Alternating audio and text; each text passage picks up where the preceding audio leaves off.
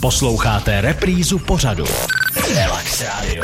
Relax Rádio. Na Relaxu jsme vám celý dnešní den slibovali, že po čtrnácté hodině přijde do studia letový dispečer a sliby plníme. Já už tady vítám Ondřeje Brůžu. Ondro, ahoj, vítám tě. Ahoj Davide, i všem posluchačům přeji dobrý odpoledne. Ano, děkujeme a jsem rád, že si hned vnesl vlastně světlo do upřesnění tvé profese, protože ty jsi řekl, že letový dispečer je velice obecné označení a to správné označení je...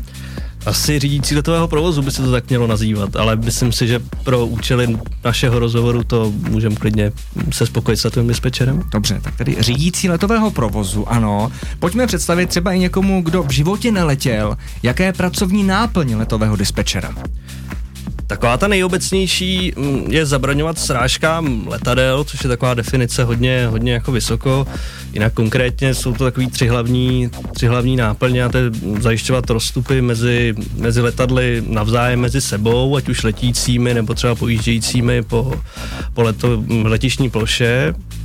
Potom zároveň další úkol, který máme, je zajišťovat rozstupy mezi letadly a nějakými zakázanými prostory, což jsou teda už letadla ve vzduchu, a ty zakázané prostory jsou devadesát devět procent nějaký vojenský prostory, střelnice nebo prostory, ve kterých cvičí letectvo český většinou. Dobře, dobře. A... Ano, rozumíme, my si samozřejmě potom ukážeme praktickou ukázku, představíme si letadlo a ty jednotlivé úkony, které vedou k tomu, aby vzlétlo, ale k tomu se dostaneme. Teď si ještě pojďme říct, jaké jsou základní předpoklady pro vykonávání této profese. To je docela dobrá otázka, ono to možná pro spoustu lidí působí mm, jako hrozně nedosažitelně to zaměstnání, ale ty vlastně základní předpoklady pro toho mm, potenciálního uchazeče jsou um, maturita, je potom um, nějaká obstojná znalost angličtiny, řekl bych, na úrovni bé dva je to oficiálně, což není nic, nic úplně světoborného, řekl bych, já jsem toho důkazem, že, že nemusí člověk umět úplně nejlíp anglicky na světě. A potom nějaký obecně psychologické testování v rámci toho výběrového řízení probíhá těch, těch uchazečů, jestli se hodí pro výkon té dané profese. Dobře, takže to asi nejzásadnější tu skutečně musíme zopakovat, že ta angličtina, jak se říkal, úroveň bé jedna by tedy stačila. bé dva, bé dva, bé dva, bé dva. Pak se to v praxi samozřejmě zdokonalí, je to tak? To...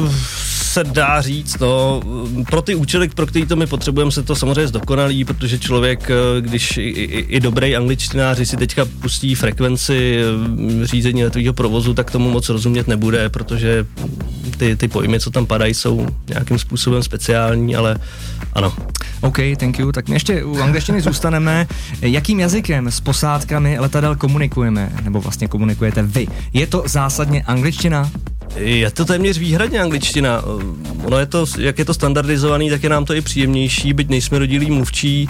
E, občas se objeví některá posádka i, i, i v dopravních letadlech, nebo i v těch, těch menších letadlech, e, která vyžaduje komunikaci v češtině, ale na rovinu je to spíš jako na obtíž. Jo, je, to, je to něco, co nám nejde úplně přes pisky, řekl bych.